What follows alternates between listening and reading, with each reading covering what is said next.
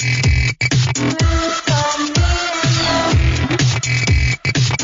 the moment, and the moment is the future.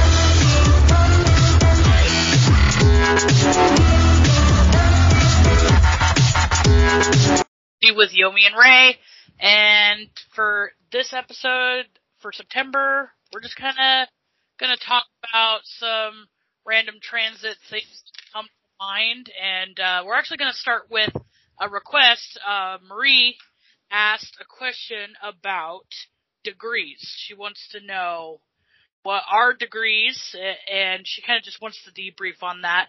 I thought I'd go ahead and uh, give a couple of textbook examples real quick. And then Yomi always has the deets on on the Sabian symbols and degrees. I'm going to let her go into more specifics about that. So for all you book nerds out there, I am referencing the Astrology Encyclopedia. And who's the author on this? Uh, let me see. Mary...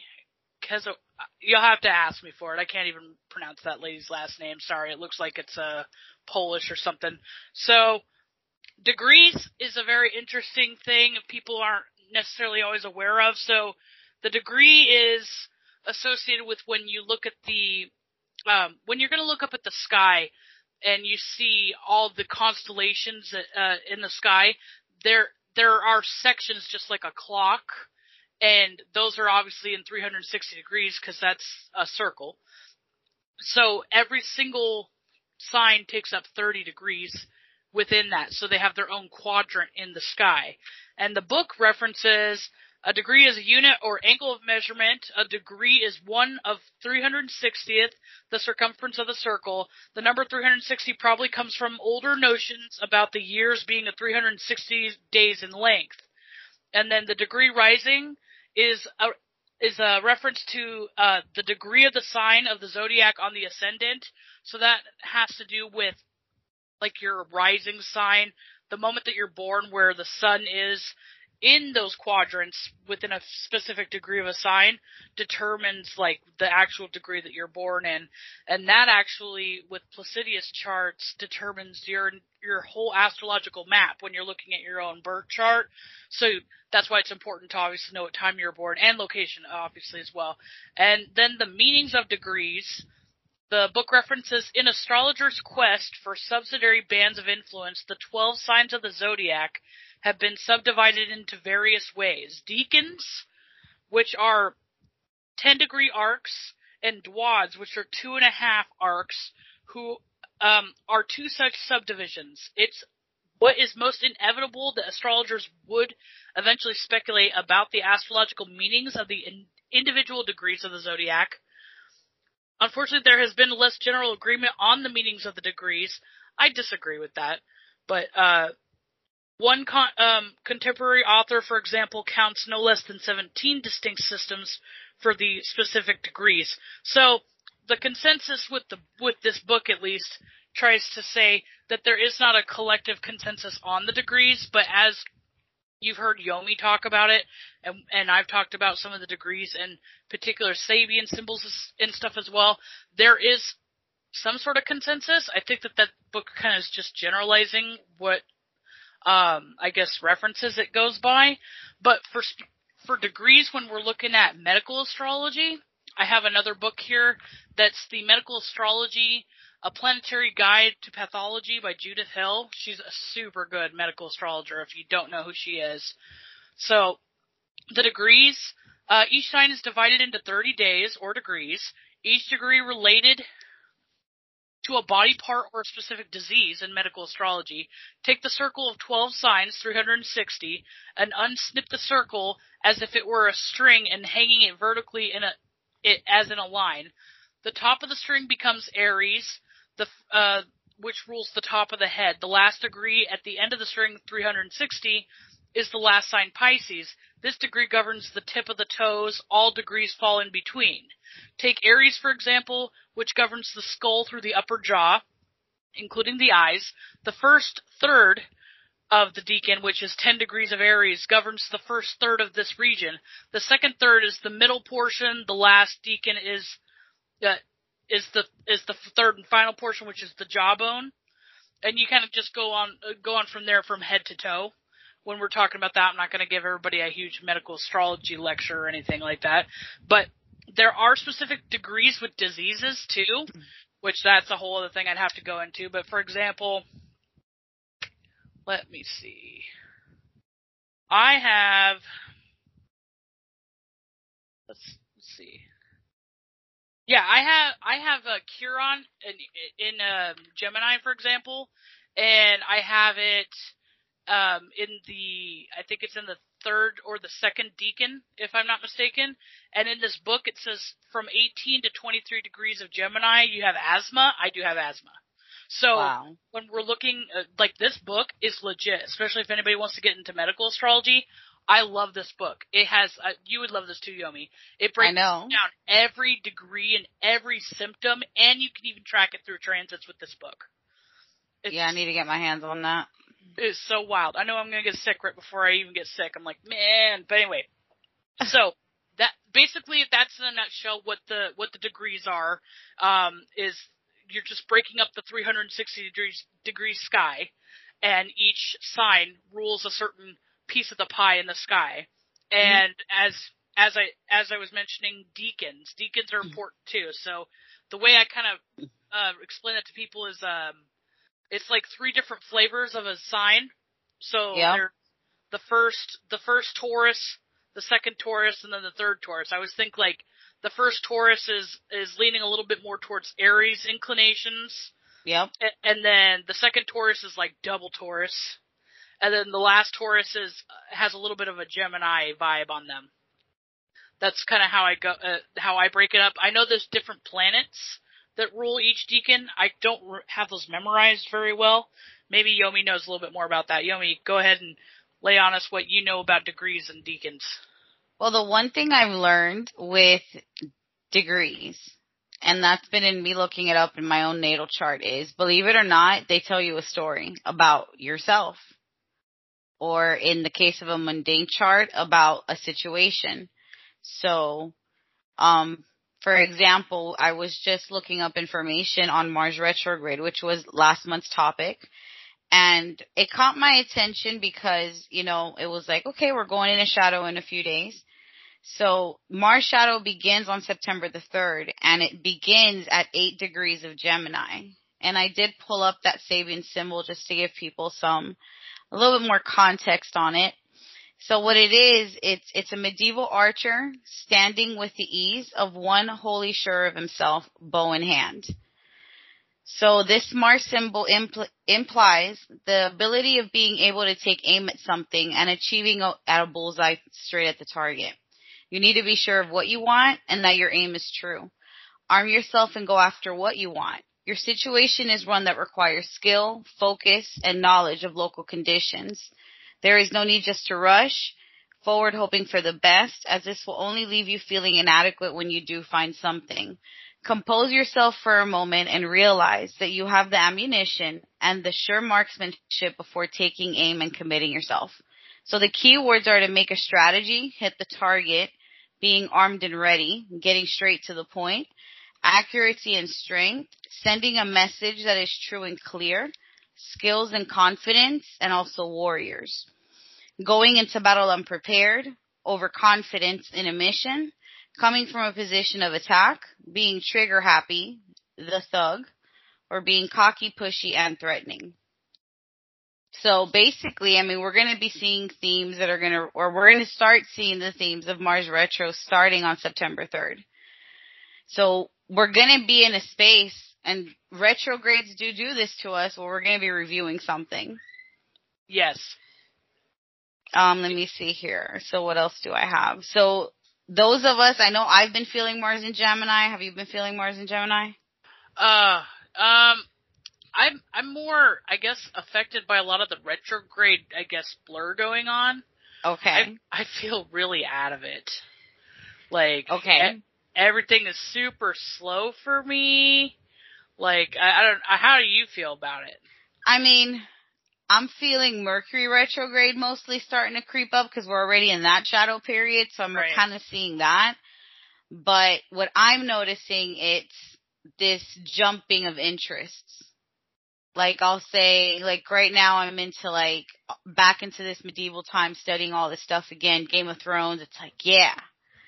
So I'm doing that. I'm wanting to do my garden plot starting up for next year. Like, I'm scattered in different areas. Okay, so the reason why I don't, that's not, like, something I'm noticing, because that's me already. Okay. Makes I'm like sense. That all the time. So, yeah, so, like, because I've got, I've got Gemini rising.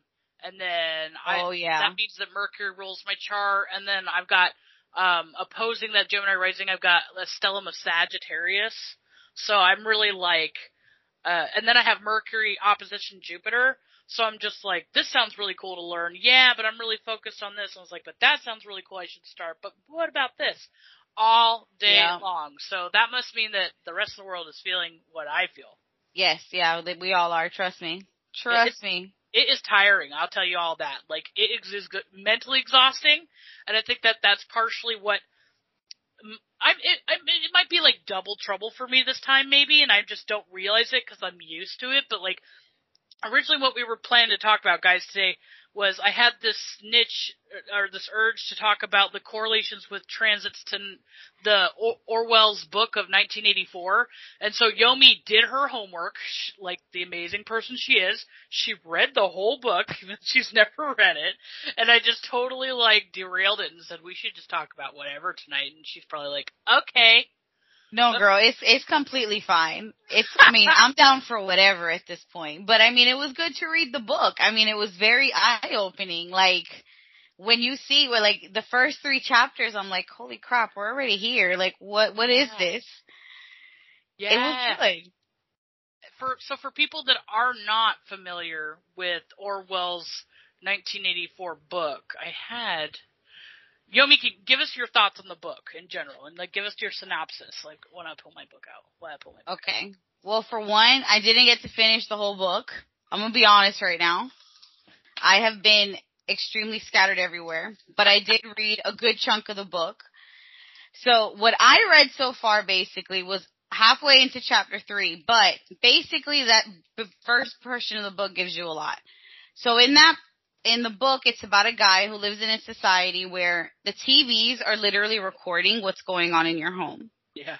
Like, they're showing propaganda twenty-four seven, and they're looking to see what your reactions are. And if your reactions are not that of support of Big Brother, a k a the party, you're literally whisked away and you're never seen again.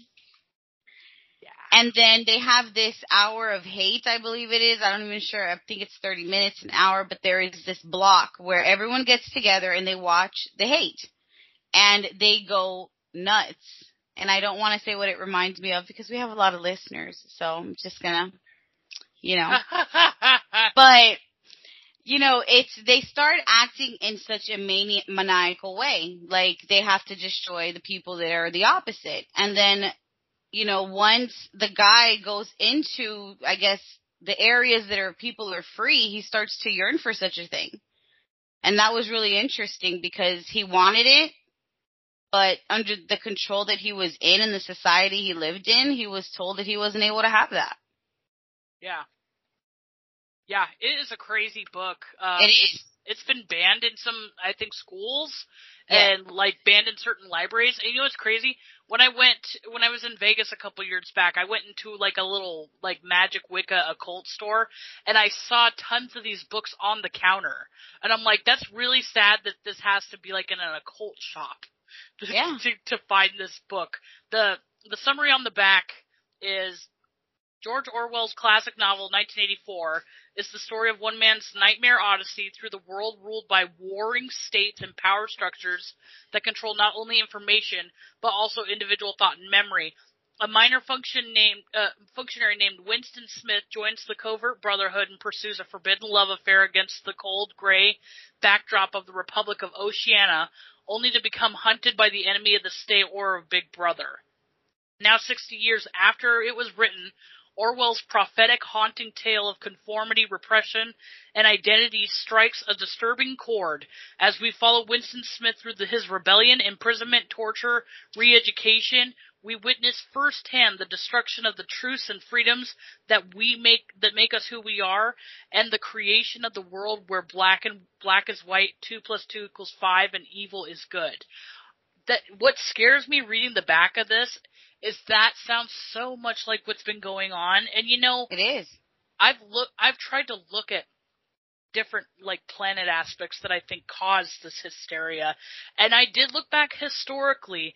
Neptune and Pisces, like transit-wise, causes a lot of stuff like this. Not necessarily like the controlling information thing, because the con- the tyrannical control comes from Pluto and Capricorn, right? But mm-hmm. the, the hysteria of people being easily brainwashed or uh, all that is normal when Neptune and Pisces happens. Like, I can't remember the exact times last time last time Neptune was in Pisces, but I know that, like, sometime around, like, the Civil War, when they're, uh, like, if you do dig deep for the history, you see a lot of propaganda being perpetuated in the newspapers against both sides to yep. instigate the war. Same kind of phenomenon's happening.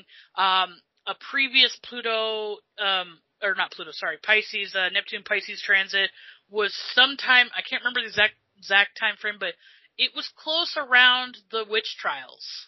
So, yes. When we look back at the hysteria, you have to pick this apart a little bit. So there's the tyrannical controlling government thing, which is a Pluto-Capricorn thing. Like, you look at the revolution that happened last time Pluto's in Capricorn. You look even recent times, like what's been going on in, in Hong Kong and China, uh, with the way that they're trying to fight back as well. Um, you look back at, like, the French Revolution. Even, like, sometimes, uh, like, Uh, Macron, the, the prime minister of, uh, is he the prime minister or president of France? I don't know. Anyway. The president of France, I believe. There we go. Okay. I never know the terminology around, over there, but they're even dealing with that as well. And I mean, even our neighbors, Canada, they're dealing a lot with like the thought police stuff with like, yes, you know, Jordan Peterson. I follow him a little bit just because I like psychology and how he's really like, uh, been an advocate in, in speaking out for how they're trying to re- educate um, psychology practitioners and therapists and how they're not allowed to say certain things. So, like, he says that his own patients can turn him in for giving, yeah. for, like, giving him actual, like, you know, consent, consensus uh, diagnoses. Diagnosis. But that's actually started, believe it or not, it started here in the United States. Yeah, yeah. It's when the diagnostic, the newest diagnostic statistical manual was printed out. Yep. See, the the difference between Canada and here is that there's a the Constitution really bars from a lot of this, you know, overreactive, totalitarian kind of uh, antics. So yes. that's that's what we're seeing right now worldwide. Is especially when we had Pluto and Capricorn conjunct with Saturn, and then Jupiter. Jupiter is associated with foreign, so it, that that uh, stellium actually could would signify that was right around that was that, that the exact signature when COVID spread worldwide. So the tyrannical uh, control is going on worldwide right now, but the only countries that are really, you know, I guess. putting their, their heels in the sand and, and standing up against it are the ones that have more rights or more red tape, I guess, to stop them from just coming in and doing that. Canada clearly does not have any of that, or it's easily changed, which is pretty pretty gnarly. Um, you know, and it's just I really hope that maybe as we go, like Neptune goes into Aries, the hysteria will wear off. That's what I'm looking forward to. But the control will still be there. So what I am worried about is I don't remember the exact last time if there there has to be a time. When Pluto was in Capricorn and Neptune was in Pisces at the same time. But these are both like really intense transits that last a long time that shape generations. And with both of them coupled together, it's it's been really crazy. And a lot of people, like, you know, not even just this generation, but like the, especially the generation, the kids that have been born in the, in this age when Neptune's been in Pisces and Pluto's been in Capricorn, they are going to have some sort of subconscious programming for the rest of their lives because oh, of yeah. what's going on. So, like, this is like a generational control thing, which is so wild when you think about it. No, and it, it just, definitely is. Yeah, it just amazes me that nineteen eighty-four is not, you, you know, it, they basically are trying to do everything to ban it, and it just drives me absolutely nuts. So, if you have not read nineteen eighty-four, I challenge you to read it, and I challenge you to challenge another person to read it, because people should know about these kinds of things, and awareness is very important. Um, because that was one thing that Orwell was emphasizing on, is that he wanted people to know that this was potentially happening so that we could step in and do something about it, because ignorance is not bliss, and that's usually how complacency happens, or these kind of people get away with these things because we're blind and ignorant to it. You know? Well, I do, I do believe these books were written, let me see when... I think they were written during World War Two when um, Germany was doing its propaganda. It was when a lot of these books started coming out, because there were other people also born around the same time period that the author um, George Orwell had written nineteen eighty-four. Um, and there's a lot of other stories. I know there's Fahrenheit four fifty-one. Um, what other ones are there? He he wrote it in nineteen forty-nine. Yep. He also wrote Animal Farm in nineteen forty-five. Yes. Homage to the uh, Catalonia in nineteen thirty-eight. Mm-hmm. And then Inside the Whale in nineteen forty. So. Yeah. Let's see.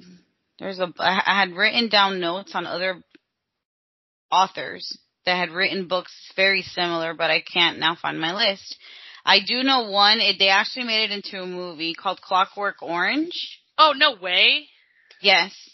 Ah, uh, well, I didn't. I didn't know that. that I, it was, I've seen that a long time ago, but it was made in the seventies, I believe. Yeah. Um, I haven't seen it yet. Then there's there was one about food, and now I cannot think of the name of it, because when I heard the name of it, there's I, it so ties into today. But it had to do with people being given synthetic food. Oh, wow. Oh, Lord. I gotta look it up now. Yeah, go, go look it up, because I have no idea. And now, now, like, I'm like, what book is that? I Because I need to read it. Yes. I'm, I'm going to find it. Hold on. Hold on. Hold on. Yeah, so let me think. What else? Oh, so while she's looking for that, um, I was telling her right before we started Start recording that I just feel like everything's really slow, and there's and it's almost like just dysfunction, I guess, in general. That's how I feel. Like I, like everything I want to do, I'm just like, yeah, this sounds like a great idea, and then execution just is totally all over the place. Uh-huh. And I I do think that has a lot to do with like a lot of the retrograde planets going on. Which, just for housekeeping, by the way, Uranus just went retrograde five days ago on August twenty-fourth, and then for the rest of the planets, I'll just go through this list before she jumps on that book she found. Um, yeah, I found the information, but I'll let you finish. It's actually a movie. Oh, okay, go ahead and tell me. Okay, so the movie is called Soylent Green.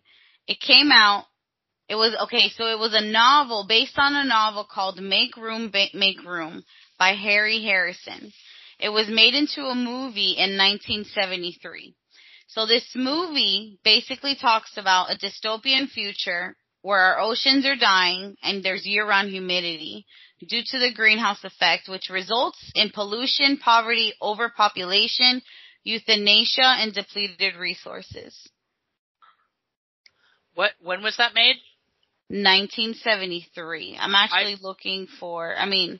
It's a very long description of the movie, but it's, I mean, it's talking about, okay, so they're taking the remains of the dead in imprisonment and creating food out of those people I to feed the population. Yeah, there we go. So Neptune was in Sagittarius during that time. Oh, man. So um, medieval astrology, or we're talking about ancient astrology before there was the, the modern associations, uh, Sagittarius and Pisces would have similar modalities or similar, like, uh, themes.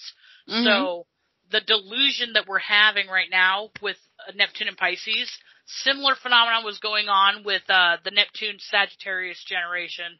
And I don't mean to talk smack about anybody who's got Neptune and Sagittarius, but they are um, very imaginative. Yes. and and I we have similar correlations with them and the Neptune and Pisces generation. So just like, it's not, I'm not saying there's anything wrong with it, because mm-hmm. we do need creativity, and sometimes when you're tapping into, like, you know, uh, lack of reality, sometimes there's some important shit in there that you really need to pull out through the ethers and share with the rest of us that, you know, are got our feet on the ground. But that being said, um, it's very easy for your imagination to get ahead of you. I think I talked to Yomi about this privately recently, if I yeah. remember right, that what a lot of people are picking up on spiritual messages. Uh, like, everybody can, but sometimes when you're tapping into something from the universe, your your emotional human response overreacts, and then you, you start to fabricate, well, what will happen then? What will happen then? So instead of stopping where the message derived, you start kind of adding on to it, and your emotions and your fear and your anxiety get the best of you, and you start to exaggerate what may happen. Same concept with Orwell's book, when she was talking about before about how, wow, it does correlate with a lot today, but I'm glad it's not that bad. Well, again, that goes into, he was probably getting really worked up into his story, and it really, like, you know, he exaggerated the whole thing. Yeah. And a lot of that can come from his own fears. And you saying that, too, that he wrote that during the the time frame when Nazi Germany was doing their thing and or whatever like that. He could be projecting that fear into what he was foreseeing. So, you know. Oh, yeah. There's there's that kind of thing. Um, but what else was I going to say? Now, now we'll do the Gemini Mars thing. I'll go back to what I was saying. So do some housekeeping for all these retrograde planets. So some of these people may not be as familiar with, but these are all the points and planets or asteroids that I personally use, and so I see them on my charts every day, and so I have them listed. Uh, so Jupiter will go uh, – these are all retrograde right now, except for Mercury will go retrograde on the ninth of September. So this is when they're all going to go direct. So Jupiter will go direct on November twenty-third, and that's eighty-five days from now. Saturn will go – go direct on October twenty-second, which is fifty-four days from now. Uranus will just went retrograde five days ago, and it will be retrograde until January twenty-second. That's one hundred forty-five days. Neptune will go direct on December third. That's ninety-five days. Pluto will go direct on October eighth. I'm so I'm so excited for that, because that's where a lot of, like, the fear and anxiety comes into play. And oh, yeah. With Pluto being in Capricorn, that whole totalitarian control theme is going to be throughout the entire transit. But when it's when it's retrograde, the fear of being controlled and the fear of the tyrants, and also the tyrants being afraid that they're losing control, happens. So think of recent events, the raid that happened for Trump at Mar-a-Lago. I do think that a lot of that was was you know, perpetuated by the fear that's being created by Pluto retrograde, because we are coming up to the midterms. Biden's, Biden's, uh, you know, administration's obviously not, not favoring well. And nope. There's a lot of stuff stirring around and drama where it looks like that they may potentially lose control. And they, you know, obviously were so desperate to regain control in the first place when, you know, when Biden won, won. The, the twenty twenty election. So they're right now they're they're really desperate and, and scared, and I do think that their raid was all based on just anxiety and fear and feeling impulsive to do something. What was the day that that happened, by the way? I don't think we ever that Which... happened the the raid. Was that just a couple weeks ago? Yeah, hold on, I sent it to you. Let me look it up. Um Wait, no, I don't. I have it here. It happened August eighth at five fifty-five p.m. August eighth. Let me pull it up. Yeah, I couldn't find the exact time. That's right. Uh, what's, what town's Mar-a-Lago in? I'll just put Miami. Um, Pompano, I believe. Or Palm, Florida.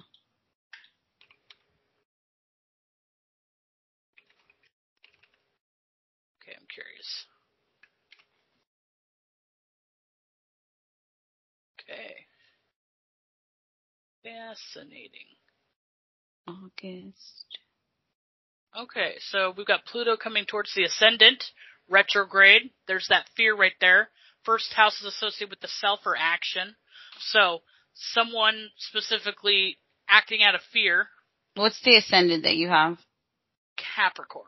Okay, I just want to make sure I have it right. Okay, go ahead. Yeah. Um, let's see. We got going on here. There's Chiron, Jupiter, Eris. So what that what the third house actually insinuates is that the anxiety and fear to try to regain control over something happening to the Democratic majority or whatever's going on, why ever they're trying to stop Trump. I mean, we can speculate all day, but the, the reason, there's a reason. Um, their motive for doing so was to try to cause some sort of disruption by finding information that would be a weakness to the person in which, or the location or person in which they, they were going after, which would be Mar-a-Lago, Trump. Um, and then, let's see, Uranus and Mars uh, in the fourth house, that's, you know, associated, essentially associated with a sudden act to do something, so this was random. It's not like something that they were really planning for a long time. Um, Also, they they were willing and ready to cause a confrontation or or anything like that. One thing is is interesting is it's almost as if they tried to pick a certain time they knew that Trump wouldn't be home to go in there. That's mm-hmm. what the, that's what the chart's insinuating, which is fascinating because, I mean, I'm not saying that like he plasters his whole itinerary, but don't you think that like somebody who at least kind of really pays attention to him. Well, maybe they're maybe they're tapping his phones. Uh, maybe I'm going a little too much nineteen eighty-four stuff. But I'm I mean, curious. They could still be. I mean, they they confessed, or there was that that um report that they were spying on him during the election. So right. I'm pretty sure those phones are still tapped.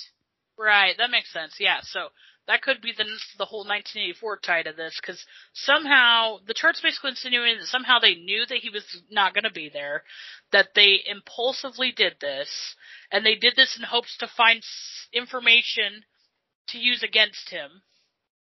And what was the consensus on that? Because like my mom's been kind of blurting about about the mainstream news narrative on it. But do you know the consensus of Mar-a-Lago? Like, have they found, have they officially found anything, or are they just like making up headlines? I believe they're making up headlines because as of the only thing they've stated so far is that he had class- classified documents um, in in the in the home, and he fired back and said that everything that he complied with everything that the D O J told him in regards to safeguarding and putting away those documents. Now, here's the question. And this is something I have been hearing a lot of, and I think you and I may have touched on it before. What is it that they are seizing that they're trying to stop Trump from having? Number one, if he is your number one enemy because you know what he's capable of, what evidence did Trump have in that home, and who was on that evidence? Right. So to me, because then that's another thing, they've been asking, Trump has also been requesting for the D O J to release the, uh, the stuff from this raid. Everything was released, redacted, and Trump said, no, you can redact it all. Huh. So I believe they're fighting on that one as well. But they haven't yet brought, as everyone's been asking, what are the charges? There are no charges at this point. They can't even give us a clear answer. And that's, and what's interesting with this chart too is that the sun is squaring the south node in the tenth. this does not look very good for them at all. Right. Like, right. optic-wise, this this backfired. Because now you even have, Joe Rogan came out recently, I believe today, and said, vote Republican. This is helping turn that tide big time. Really? Joe Rogan said that? Yes. I he, no I think he was talking way. with Aaron Rodgers. I saw it, like, a, like two hours ago. I was like, what? That explains some things. So, like, I've, you know, kind of skimmed some feeds of people that are... you know, other leaning, and they said, well, Joe Rogan just uh, uh, destroyed his career as number one podcaster or something like that. And I was like, what the hell are they talking about? Because I don't, yeah. I don't listen to Joe Rogan. But that explains it. That right there. That would explain it. So, I mean, because that person's an anti-Republican. So I was like, well, I'm like, okay. So I, sometimes I look at that kind of stuff to get perspective. Wow, well, that's a, that's pretty pretty crazy. I mean, we've already yeah. called that, too, with the with our midterm uh Uh, prediction and all that. And yeah. this Mar-a-Lago thing is just a catalyst again. Like, it's, you know, people waking up, and that that's something that's really huge right now too. Thinking about all these retrograde planets. Um, yeah, there's delays. Yeah, it's not functioning as well. But as as Yomi has said, reflecting, reviewing. Well, she says reviewing, but I say reflecting. And so while this stuff is ongoing, with all these retrograde planets, it's almost like people are like having an A D D moment and just kind of like staring and watching. Well, and yeah, we're, we're t- yeah, we're taking what is being said at face value. And that's the thing. Right now, especially with Neptune being retrograde, like this announcement of, um, oh, we're doing loan forgiveness. Okay. Yeah. Um, why are we giving people who get a grant, which you don't pay back grants, twenty thousand dollars? Right. You know, there's a lot of things that don't make sense. There's a lot of things that don't make sense in the in the new spending bill that they passed. You know, like oh, they they're passed not passed the spending bill, dang. Yes, they did. They passed that infrastructure bill of, uh, uh, like two weeks ago. So essentially, you know, and people are asking, where's the money coming from? They think they can dangle that carrot to just distract the people, where the people are like, no, you know. You dropping gas by, let's say, twenty-five cents a week is still not putting money in my pocket. It's not making a dent anywhere else. We know our taxes are going to go up. I mean, they won't even tell us why they're hiring all these I R S agents at this point. Yeah. All we know is they're being told that you need to know how to use deadly force. Yeah, that's some that's some really crazy nineteen eighty-four shit. Not just nineteen eighty-four, girl. This is going way back even to the beginning, seventeen seventy-six. Yeah. Where a British troop can come on your property and literally say to you, this is mine, and you, you, you know, you are my servant, and you had no choice in the matter. Yeah. The I R S is getting ready to do the same. Oh, Jesus. Uh, that's scary. It is. And, well, I, I do want to add this, too, because there is something that Biden said during the election, and I know a lot of people are going to remember this. It was when he was debating, I believe, the second debate with Trump, in which he stated that um, the cold, a cold, long winter was coming. Yeah. Okay, we, we needed to get ready for a long winter if Trump got into office, right? So on the day that Mercury, or that Mars actually goes retrograde, which is on October thirtieth, Mars will be sitting at twenty-five degrees of Gemini. twenty-five degrees of Gemini is winter frost in the woods. So this symbol shows things in a dormant or a hibernation stage. There has been a time of fruitfulness which has now passed, and this is rather a time or situation of withdrawal and inner growth. However, once again, a time of new developments and fresh growth is surely coming. It seems that there's no point in trying to force growth, as it may not be possible now. It is wiser to prepare for more vibrant and expansive times by using times of dormant activity to ensure that you get rest, get organized, or recharge your batteries. Whilst not much seems to be going on, nature is ensuring that energy is being used to reinforce the root of things, ready for the coming period of growth and abundance. Keywords on the positive are the calm before the dawn, the silence of making a con- of when making a connection with nature in cold, barren times, the struggle to survive cold and heartless conditions and cold responses. Some other keywords are denying the natural flow of the season, trying to rush things, feeling frozen out, lost, or neglected, chills in the air, and keeping one's feelings on ice, frigidity. Dang, and that's right before the election. Yep. Wow. Yeah. That's, ooh, that's and, funny. And, yeah, and then after reading and seeing, like, what Theodore has stated about Mars retrograde and what's coming, and also Peter Novak, if y'all do not follow them, they are really good teachers to follow to know what's going on collectively in the mundane charts. Like, yeah, there is no question that we're all we're all going to be placed in a state this winter where it's going to be just about us and getting our reserves built up for what the incoming, you know, basically Game of Thrones, winter's coming. I don't know how else to put it. I just kept seeing that image because I have been watching Game of Thrones. I will have to figure out another analogy for that because I've never seen Game of Thrones. Girl. Yeah. Girl. I- yeah. I was I like know. you. I had never seen it, and everyone's like, you need to watch it. You need to watch it. Like, I've watched it once, and I mean, I binged on it for two months straight, every night, four or five hours straight. Oh, man. That's how good it was. That now I'm watching the new one, and in the new one, I did see symbolism of Mars retrograde, and those that watch Game of Thrones may know what I'm about to say right now. If you did see the episode the last two, the last two weeks, you know, where Daemon is trying to exert his authority as being the rightful heir to the throne, and his niece, the feminine, comes in and says, Uncle, know your place. I'm the heir to this throne. And he literally just walks away from her oh, and wow. retreats. So, but I don't want to give any more, but believe it, you know, you, obviously what does Mars do when he retreats? He's still plotting. He's still getting his stuff ready for war. You, he may be licking his wounds, or you may have beat him down once, but he's strategizing in the background. We have to do the same. Oh, yeah. Oh, yeah. Geminis are tricksters. That's... That's why in the constant, when we're talking about degrees again, too, going back to that, the constellations that uh, are in the quadrant of Gemini is like Betelgeuse. And yes. like all the chaos entities, Loki, for people who know Norse mythology, all that kind of stuff. Those uh, also, um, well, technically Lucifer's supposed to be associated with Venus, but sometimes, sometimes it bleeds over into Gemini, too. But the trickster... Uh, manipulation, yeah. uh, the two-sided, two-minded.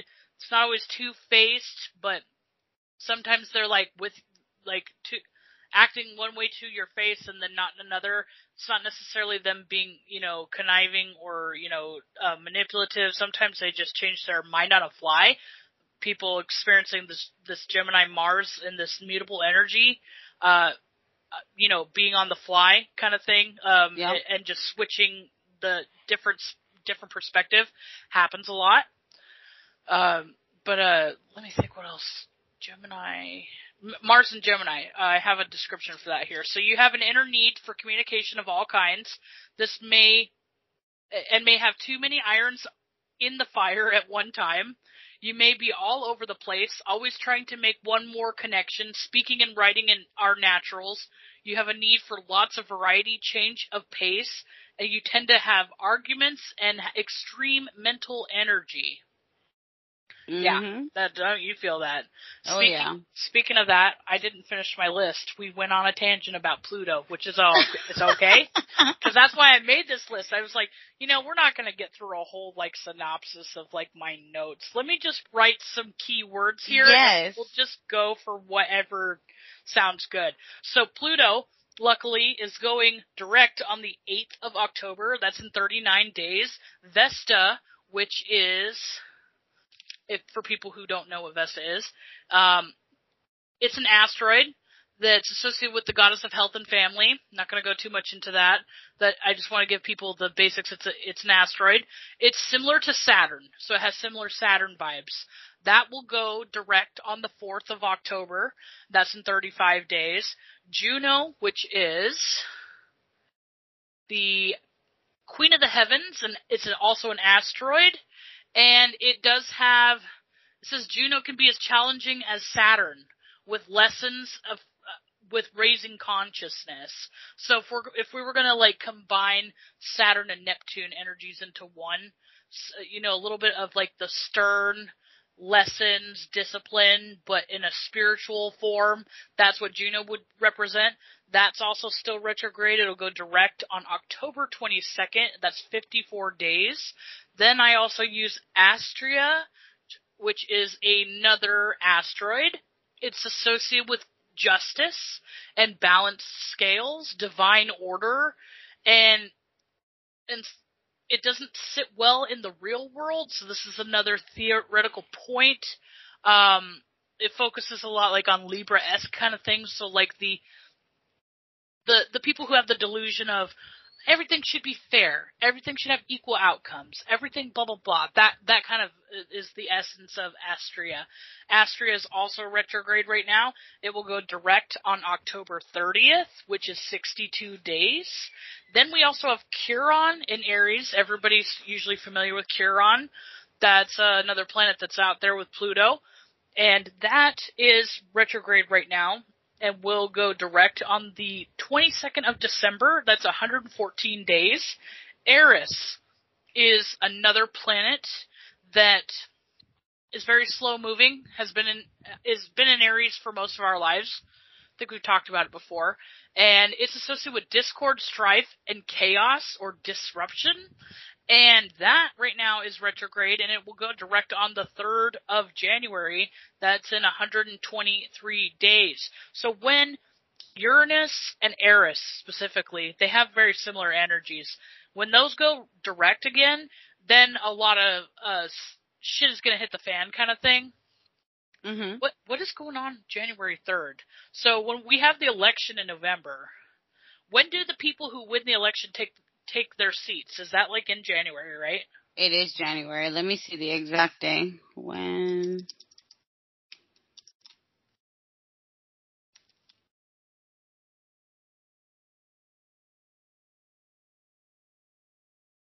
Yep, January third.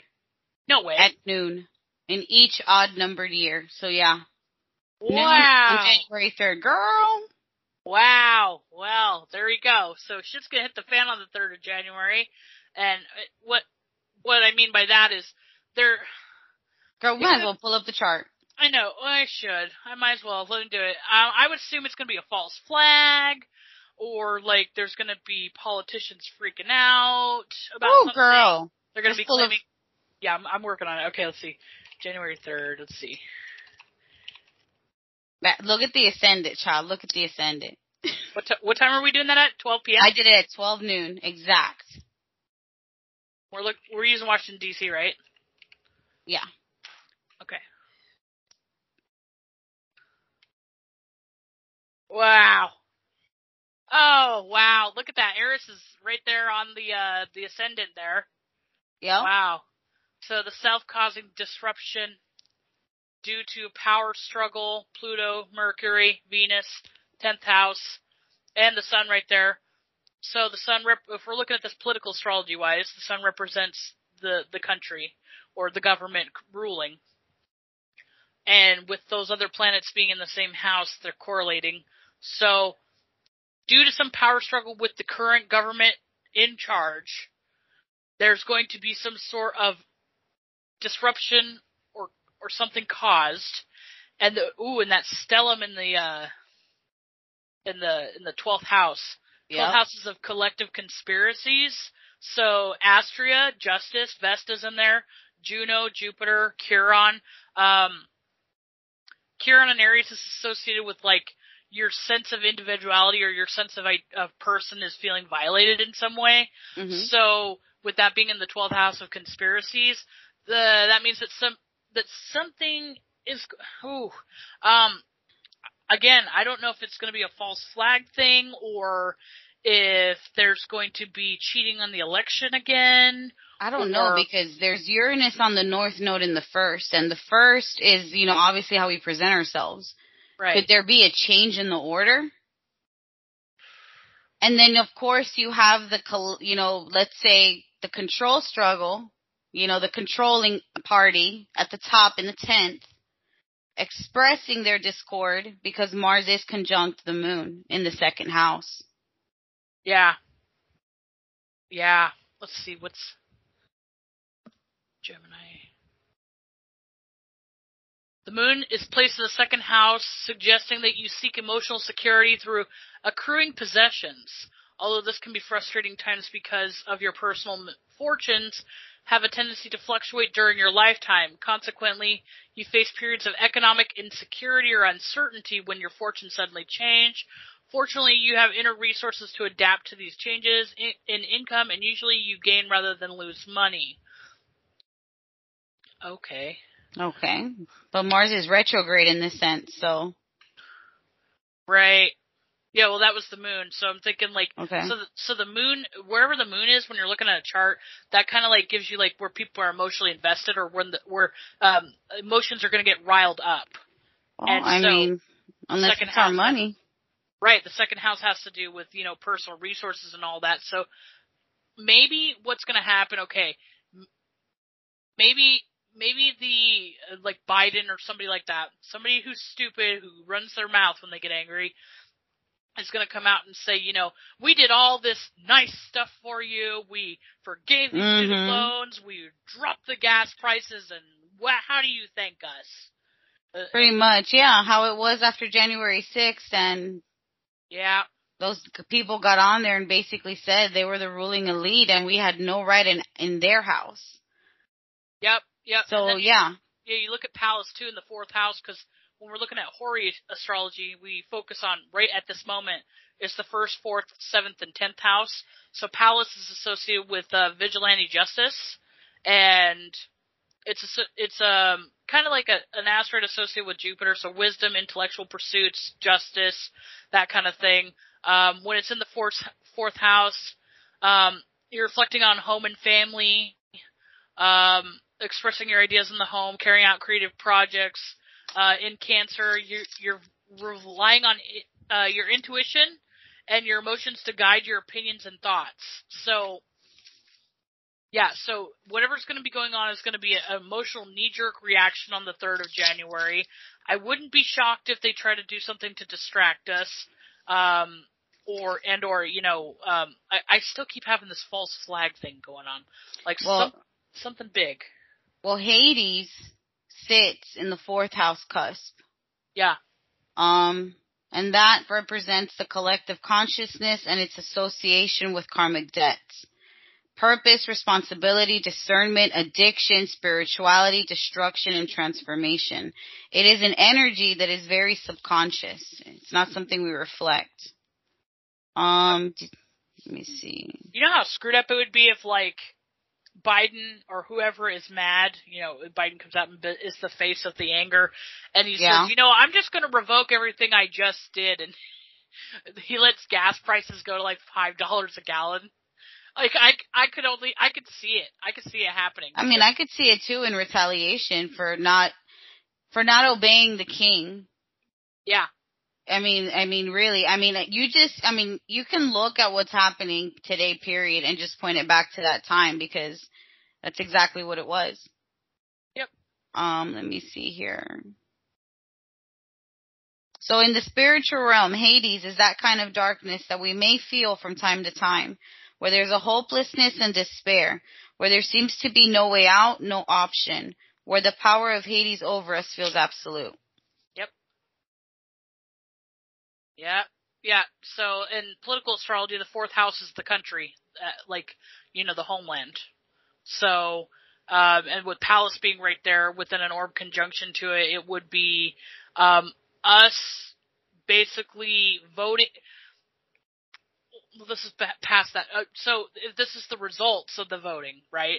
Mm-hmm. So this is like basically our retaliation coming into fruition or, you know, actually unfolding.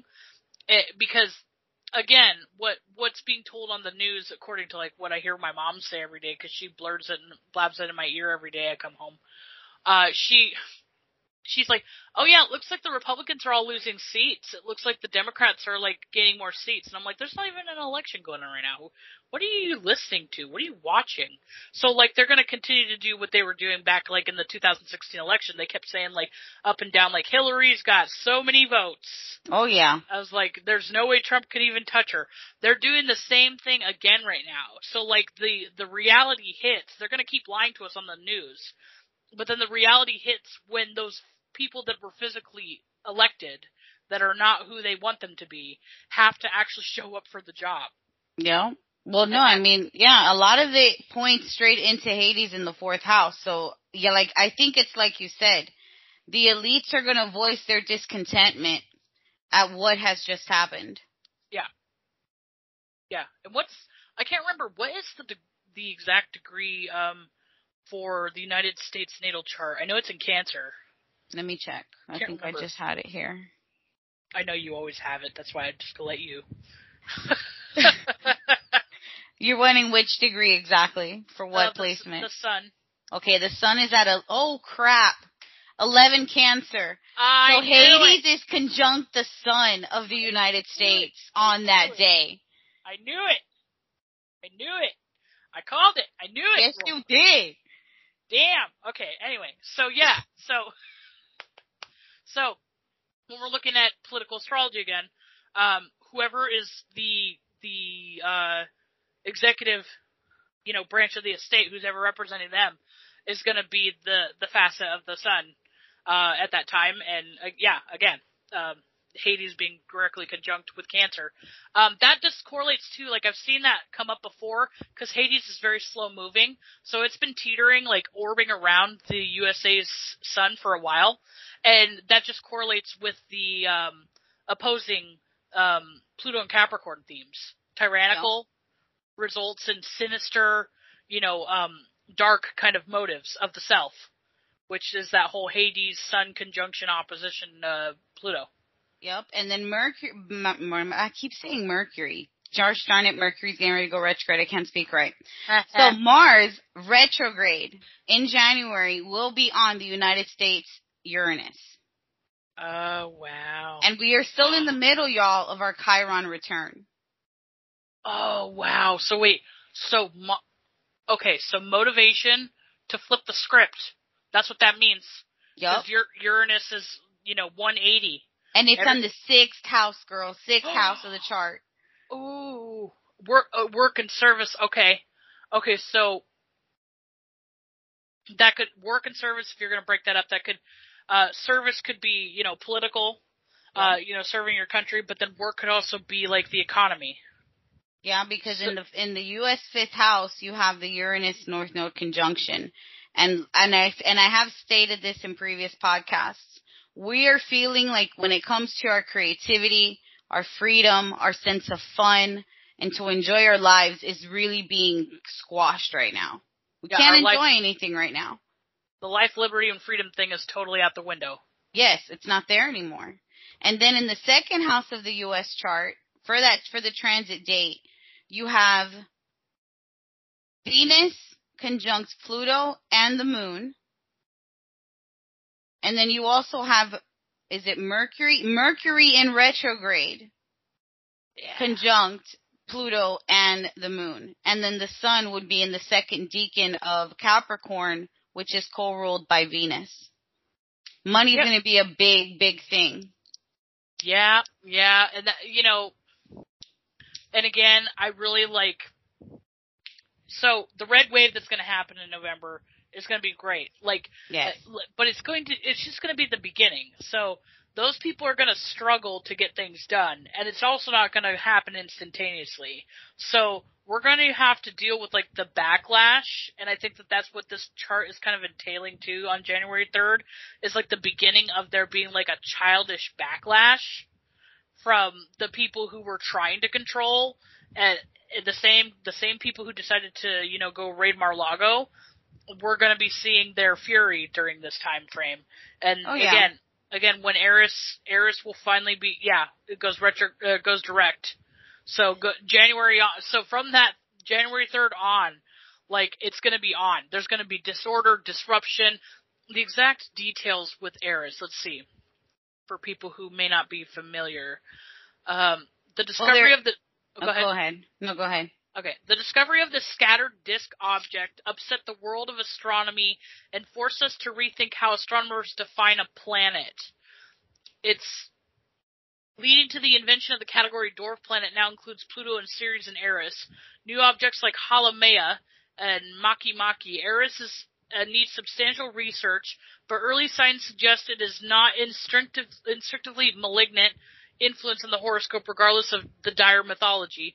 Instead, Eris seems to be a force for evolutionary movement, an agent of change, and then some. Eris moves incredibly slow across the zodiac, but its movements in terms of influence on character of events is fast, and sometimes fast and furious and instantaneous. There is an impatience with the symbol, a sense of being driven to do something. What someone uh, what someone then does may or may not prove to be clever or useful, but at least Eris sees to it that something is happening. Eris go- uh, goads us forward, like it or not. And then when it's in the first house, huh, this, this is a funny description. Uh, you're a regular Tinkerbell or Peter Pan, a natural-born mischief maker. Who, me? You asked, bemused. Yes, you. Although you may not be aware of the effect that you have on those around you, particularly those close to you, you're probably a charming, lovely person, but you just seem to leave all the small, uh, the small trail of emotional debris wherever you go. This is not necessarily a negative trait. In fact, others can appreciate this along with the way that you disrupt their lives, adding to frisson of excitement, perhaps shaking up the uh, monotonous routine. No one is bored when you're around. You are a catalyst, the guest who livens things up. At any gathering, your lesson is to listen and uh, to the still small voice within that guides you to sprinkle little positive magic rather than stirring up mental mayhem. Yeah. Wow. Yeah. So that that right there. So the day it's going direct is that's that's all going on for this exact moment for that. So yeah, so I'm expecting there to be a total meltdown. Uh, like I, Nancy Pelosi's gonna obviously lose it because I think this is this is the chart for Nancy Pelosi losing the House. Oh yeah, yeah. Oh yeah. Dang. Well, yeah. Well, see, here's how I kind of see it. In November is when the is when you know when the results of the election come in. I believe that that's when they're going to be sitting there on their little pedestals doing what we're saying, which is their little, we're in charge, we're this, we're that, we did this, we did that. That is why I believe we're going to see that dark winter that I mentioned with that retrograde Mars that we were talking about just a moment ago. So we're going to have yep. a very, very rough winter. And then, like you said, once the new Congress gets sworn in, if it does indeed swing red like we believe it will, we're going to see further censorship, further attacks on the opposition or those people that stand on the side of, let's say, truth and freedom. Um, we've we've already started seeing it with individuals online, and I posted it about. Um, I tagged you on it on Facebook. The guy Andrew Tate. A lot of people do not like him. Yeah, I can understand why. Um, but.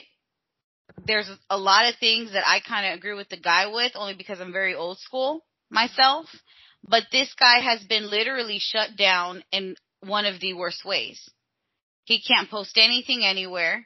He cannot do anything that he really normally would do to advertise himself. And now, like he said, he has to be very careful what he says while still knowing that even though he can be as careful as he can, someone will break down snippets of him to make him sound worse than what he is.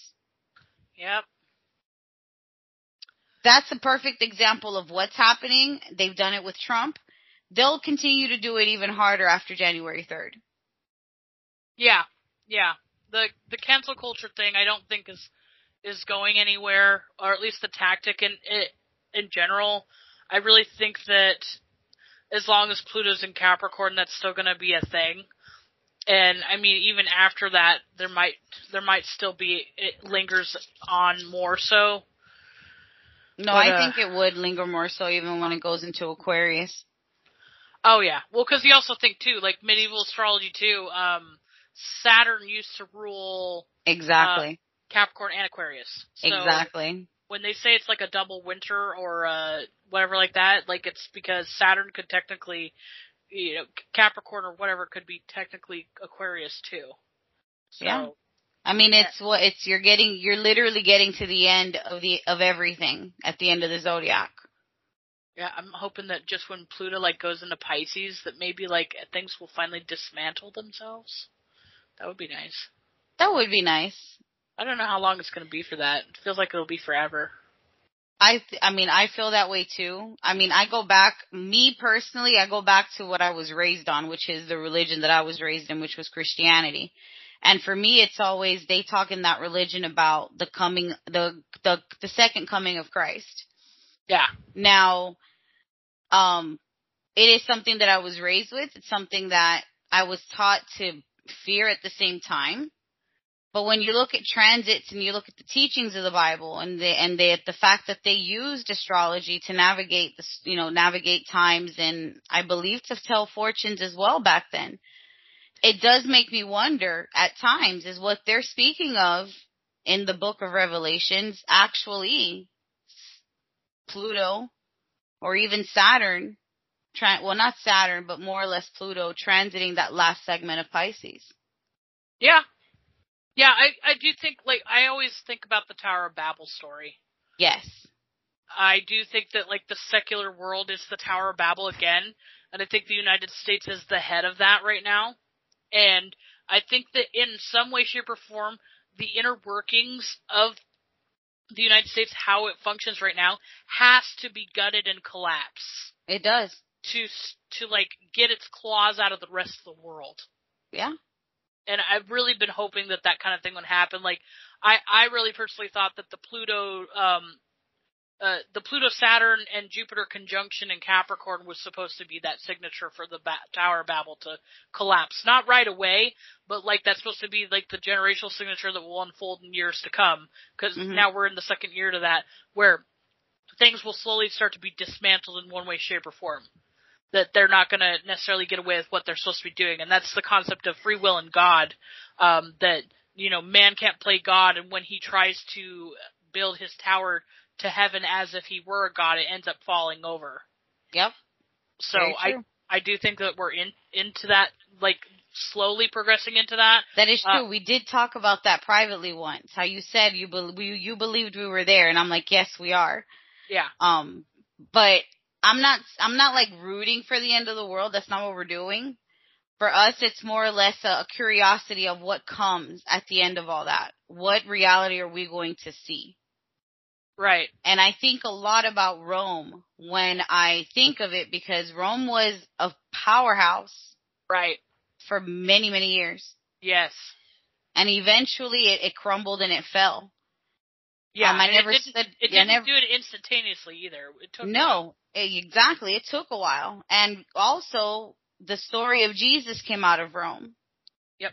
It happened there. So, you know, there's a lot. You know, that it's it's not to fearmonger. It's just something that I really do think about a lot. Yeah. Yeah, I, I, I seriously, like, and, and, you know, I honestly think it's good because, uh, not, not dogging anybody who's into Christianity, but, like, Um, I think that it, it's, I love the Bible, actually. Mm-hmm. A lot of it has astrological allegories in it. I really do think that the original Bible in context was based more symbolically in astrological tales. And I think it was kind of just manipulated. I know it was manipulated for sure. Oh, yeah. There's been text taken out. It's been manipulated, this and that. King Henry the Eighth changed the Bible and the religion so that he could divorce his wife and marry Anne Boleyn. Yeah, they took out at least twenty-five different books in the yeah. Bible translation. And, you know, that's that's called, like, the apocryphal or whatever. But basically, um, when you look at, like, the origins of some of the words, especially in Latin, Revelation hap- – uh, I actually posted about this on my Facebook uh, yesterday. Revelation, if you look back at, like, the Greek origin of the word apocalypse, it means to – to find enlightenment or to receive some sort of spiritual connection or message through uh, through uh, God to yourself. And so what I personally feel, like, with this Neptune and Pisces age, not the transit, but we're in the age of Pisces, right? That we have this disconnection and lost. We're lost with our religious connections, with our, um, our like, our um, our cultural roots. We're completely detached from them. And I think that when, as we're going towards the new age of Aquarius, which there are some astrologers who are not necessarily in a consensus of when that's transpiring, I do think that we're slowly progressing into that. Yeah. And I think that the sign of that is, is that people are finding spirit or spirituality without having to go to a church. And that's where I think a lot of this plays into it. And again, to, this Neptune and Pisces transit has also helped exacerbate or trigger people's interest in spirituality as well. I mean, that, that happened for me too. And, I mean, I've known quite a few people who have just really been into more spiritual stuff since two thousand twelve. Yeah, and that's, that's I'm when one of it those. all started, right? Yeah. So I have seen a trend of people being more curious. And it's not necessarily, you know, particular religions that are right or wrong. I don't I don't view it like that. But just people, like, feeling like they're more – they have a more personal relationship with spirit and God. Exactly. That and is that, something that is something that my parents would always bug me about. They're like, well, you need to go to church. You need to do this. And I'd be like, hold up. My relationship with him is personal. I don't have to go to church to display that I'm a good Christian. Right, and you don't have, don't have to you don't have to have somebody else tell you how, how your God loves you or how you love him. Like, that's just, and that's the thing. The, like, within this these last thousands of years, the church has kind of warped the concept of, you know, the divine to, to humanity by feeling like they have to be the middleman and tell you what God thinks, what God wants you to do, and how you should behave. And I really don't think that that's, that's how it works. And I think that that's what people are waking up to. And when you look at the the Latin origin texts of Revelation and Apocalypse, it basically says that you will, you will come to the divine source. So when you look at, like, quote unquote, the Revelation's texts or anything that has apocalypse in the Bible, I think that that was the part that was distorted when it was changed into English. Because the people who control the narrative, religiously speaking, like the Pope and all that, mm-hmm. they're the only ones that seem to think Apocalypse and Revelations is bad. So, like, when you look at the actual definitions of those words, they don't correlate at all with the Armageddon and, like, the despair and all that. I think they're projecting their loss of control. Really. It makes sense. Yeah. No, it, it does, because... the church controls the world at this point, and yeah, they are losing their grip on power. And they're also um, changing the ways that they say um, things should be done. For example, I think it was the whole abortion thing. All of a sudden, right. They were in support of it. And right. It was like, wait a second.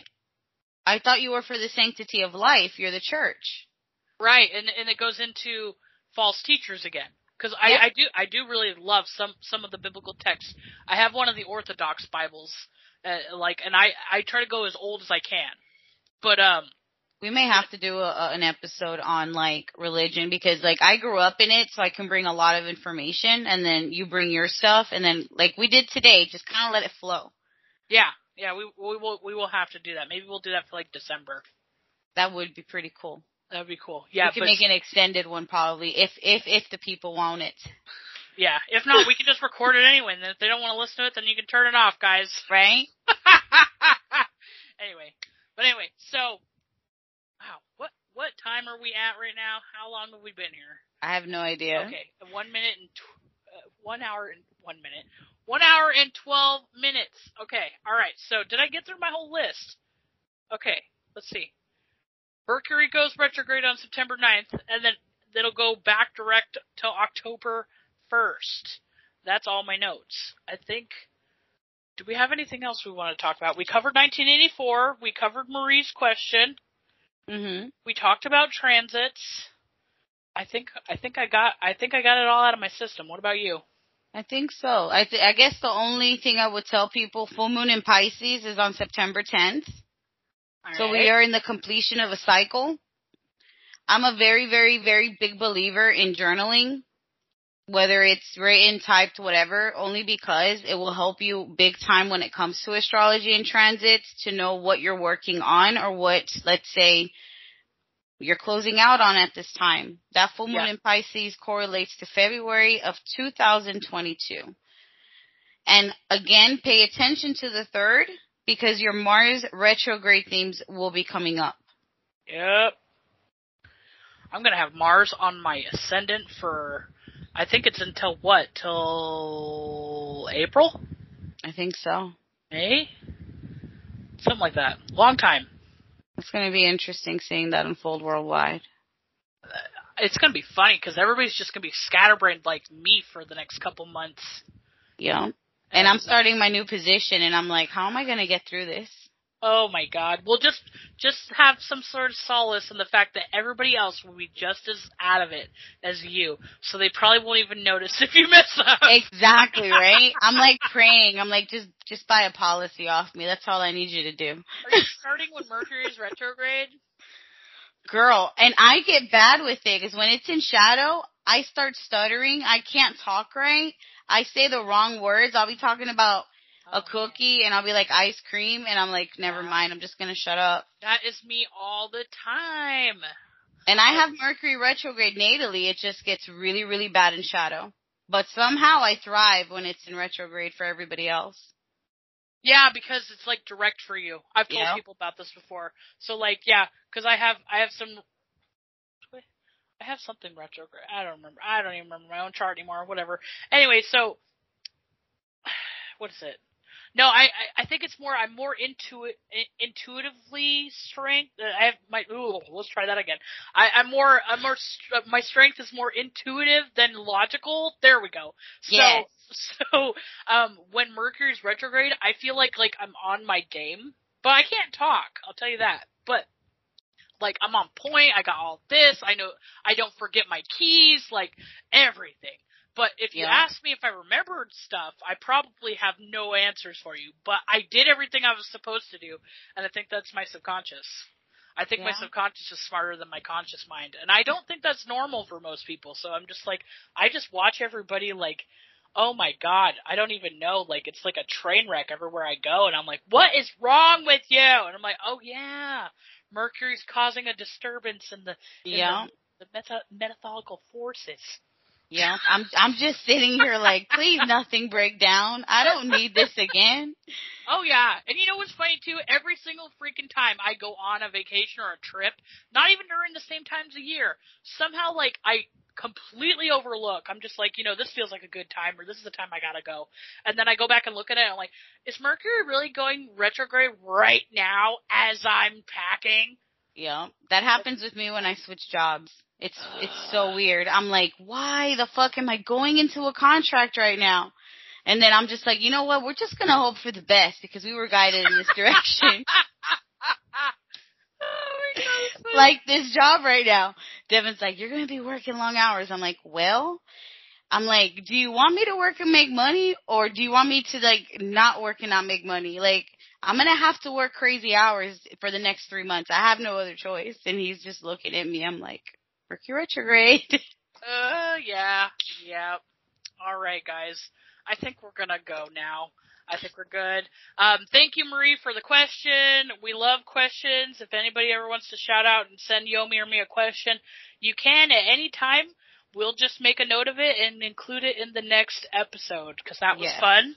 That kind of like shaped a lot of our episode, and that's fun. That's, it did. Yes, I think we're good at winging it. But anyway. All right, we're going to go.